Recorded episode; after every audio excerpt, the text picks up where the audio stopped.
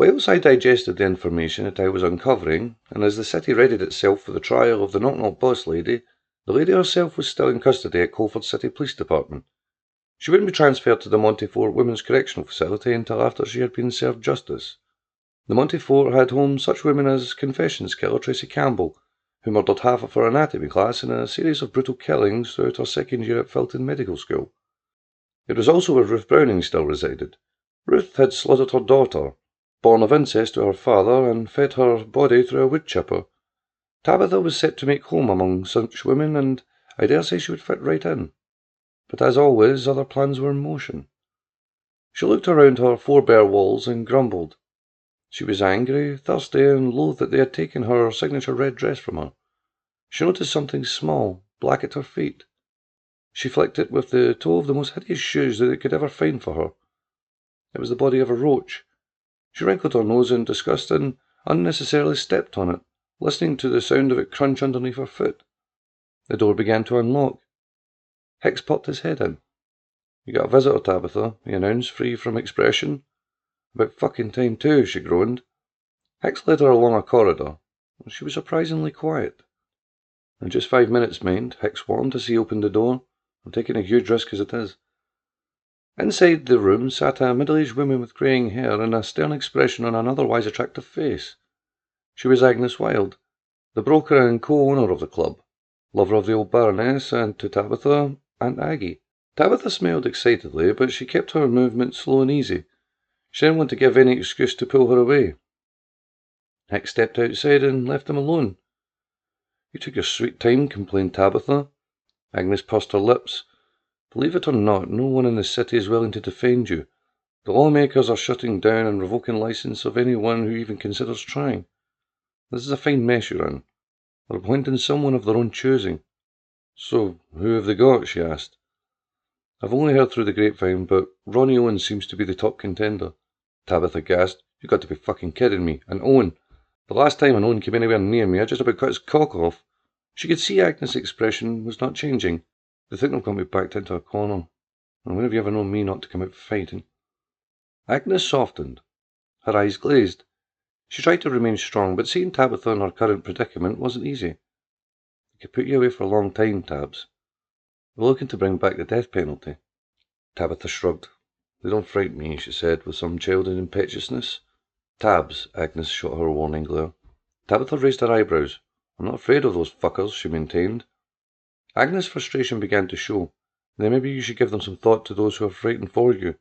Do you think I like seeing you like this? Mob out torn."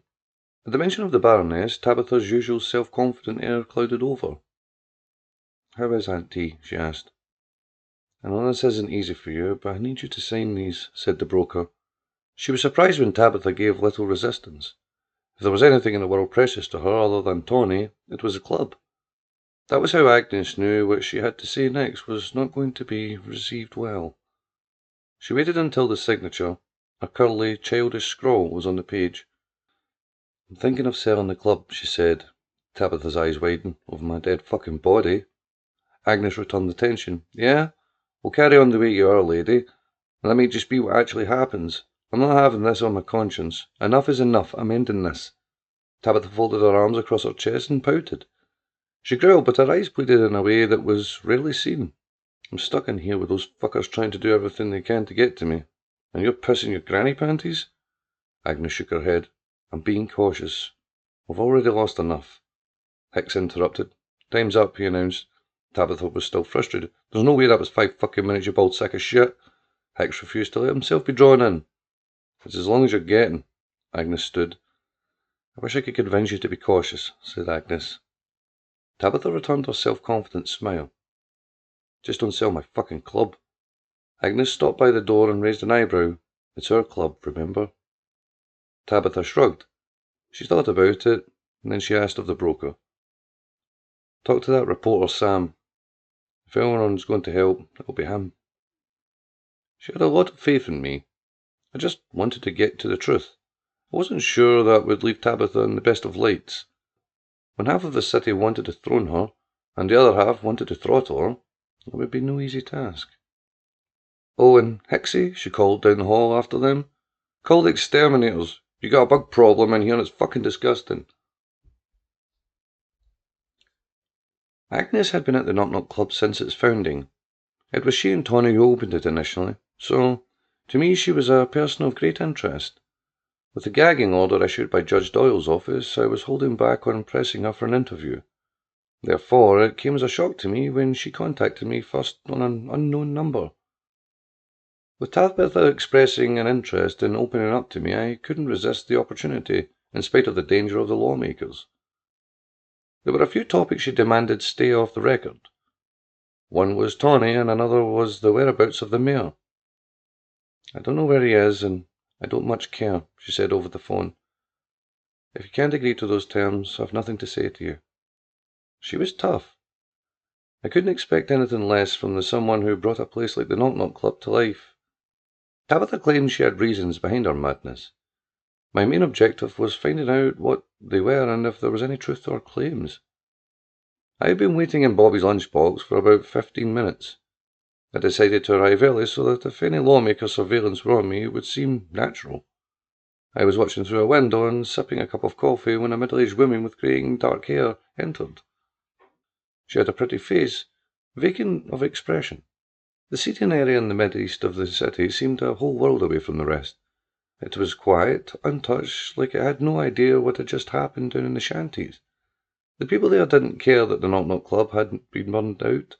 Why should they care about a filthy cabaret club in a part of the city that was home to drug addicts, car thieves and whores? Perhaps if they read about it in the newspapers, they would sigh a "that's a shame" when they learned that Jack, the old compere, had died along with several of the dancer girls. They might shrug a shoulder of pity if they read that many of the Mac workers from the distillery had perished in the fire. The dead included Orla Mac, cousin to the then head of the Mac clan, Brendan. That was, of course, if the papers printed the story. The proper story. The daily sure as hell wouldn't. None of them would tell that those dancer girls were gunned down on the stage. They wouldn't tell that Jack, dear old Jack, caught a bullet right in the temple as he rushed to protect them. That was when the petrol bombs were thrown in. Cap a fucking soul, Agnes thought to herself bitterly. They were responsible, but no one would ever know. She couldn't tell anyone. She had already lost too much. She remembered screaming at Tony to get off the stage as bullets rained in from expert marksmen. The Baroness was holding a dead dancer girl in her arms, refusing to move as the carnage intensified. Now it was quiet. Apart from the occasional steps of the fleet, a group from Belfield led by the Max, who had accompanied her to her Seaton apartment. It was silent. She had been sat on the sofa, trying to ward off a migraine when the phone rang. She sat up with a start and lifted the phone from the floor. The sofa and the phone were the only pieces of furniture there. The apartment was being leased out while she and Tony lived at the Knock Knock. It took a little persuading from Agnes, but luckily the tenant was able to vacate at short notice. "Yes," she answered. "Hello?" She had only given the number to a few. She swallowed to contain her nerves. She was met with an automated voice. "You have an interior call from Harbour House, do you accept?" "Yes," Agnes declared, "yes." She added again for extra clarification. Holding the phone in one hand, she reached up to her forehead with the other to continue easing her headache. "Hello?" came the musical tones of half-field accent. "Can't hear anything, this bloody thing," Tony complained to someone beside her. "I'm here, Ton," Agnes spoke up. "Oh, thank God," she declared. "Are you okay?" "I'm fine, just a little shaken up. Some of the Macs are with me." "Listen, I need you to go fetch Tabby," she requested. "I tried to reach her," said Agnes. "Rob wouldn't allow her to come to the phone." "No," Tony said urgently. "I mean, I need you to fetch her. You have to bring her to you." Agnes shook her head.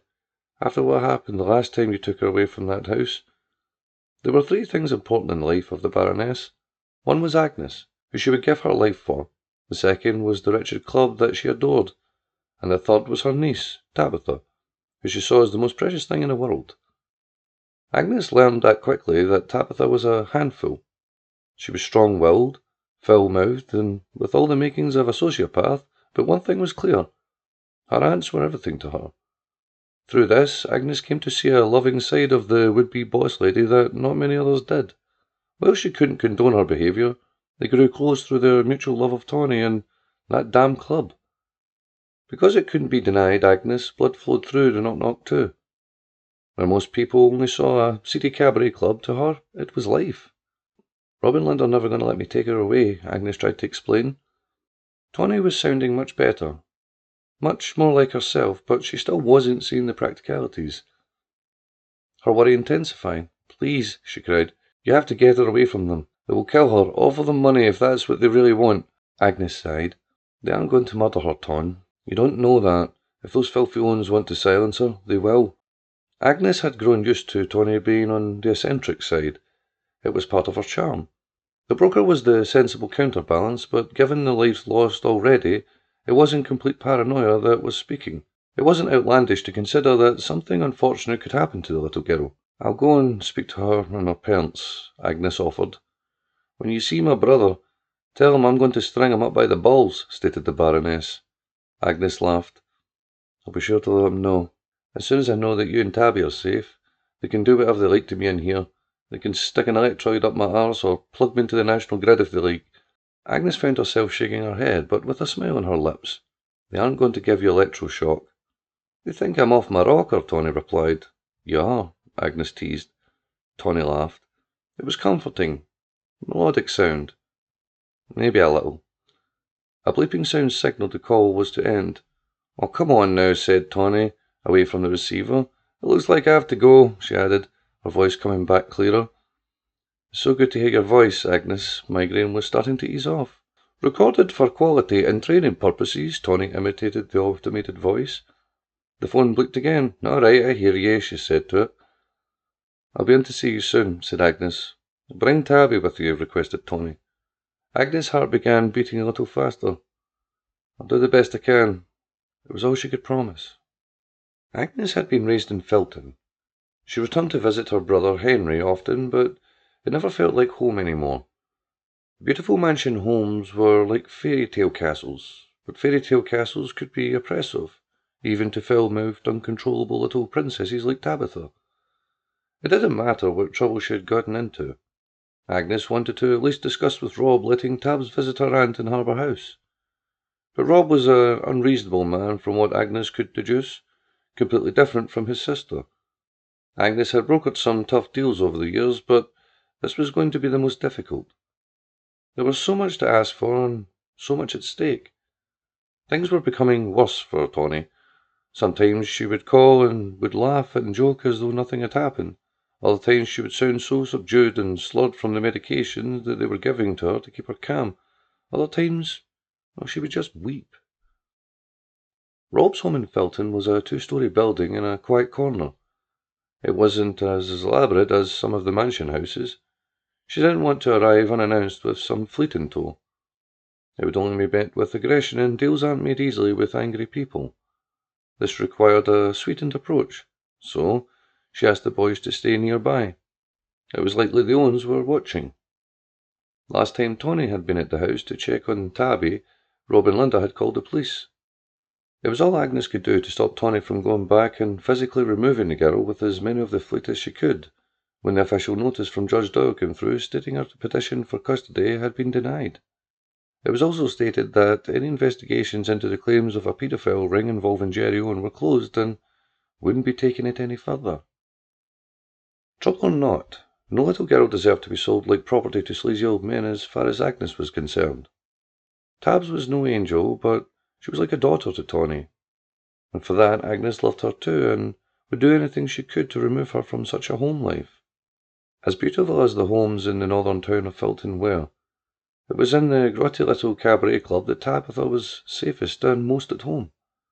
If things had been different for Tabitha, she would never have been without the love and support a troubled little girl sorely needed.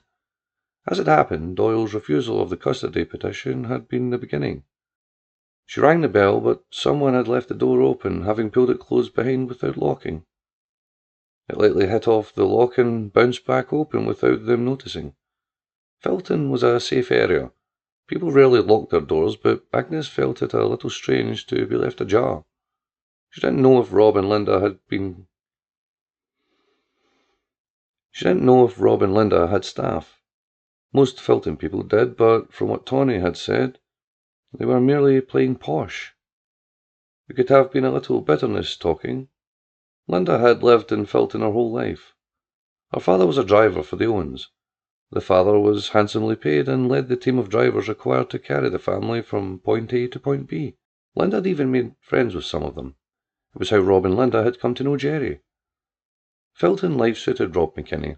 According to his sister, to be hobnobbing with rich folk was all that he ever wanted. When he and Tony first came to the city from Affiel Bay Island, they parted on bad terms. She went south to the shanties, busking for a supper, and he north, glass collecting in some of Felton's most exclusive restaurants, until opportunity presented itself with Linda and her family as they dined in Delphine, the finest looking cuisine in the city. They didn't speak again until an early morning call came to the club from Rob to tell her that she'd become an aunt. As Linda's family flocked around, he must have realised his sister was all he had. Agnes pressed the bell again. Its nail echoed inside the bell of the large house. A breeze charging through pushed the door open further. "Rob? Linda?" Agnes announced her presence with a light knock on the door. "Agnes Weld, I've been trying to call."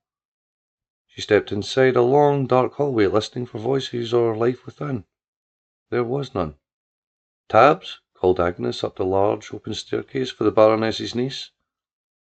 She first made her way to the den. Television had been left on in pause. The remote control was discarded on the floor. The cushions from the sofa had been cast across the room. Agnes' heart started to race. "Tabs?" she called out again. "Rob? Linda? I don't want to cause trouble. I just want to take her to visit her aunt. I'll bring her straight home," Agnes attempted, but there was no response. In the kitchen, a drawer had been pulled free of its resting place. A clutter of cutlery lay discarded on a shining, freshly mopped floor. Agnes clamped her hand to her mouth. Something had happened. The cold house had a ache of death about it. In Linda's dressing room, the wardrobe of expensive dresses had been left open. Some had been pulled from the hangers and they lay discarded on the floor. Tabitha was nowhere to be found. Now Agnes was really concerned. The door of the master bedroom was open. There were three bodies. The slim, toned, naked frame of Linda lay across the bed. Her ear had been ripped off. The bulky frame of Rob with a knife wound in his ribs had fallen on the floor. And there was a third Agnes didn't recognise. She had a knife wound in her chest. Without thinking, Agnes called the fleet in. They helped her dispose of the bodies and clean the scene to make it look as though Rob and Linda had simply gone on a trip.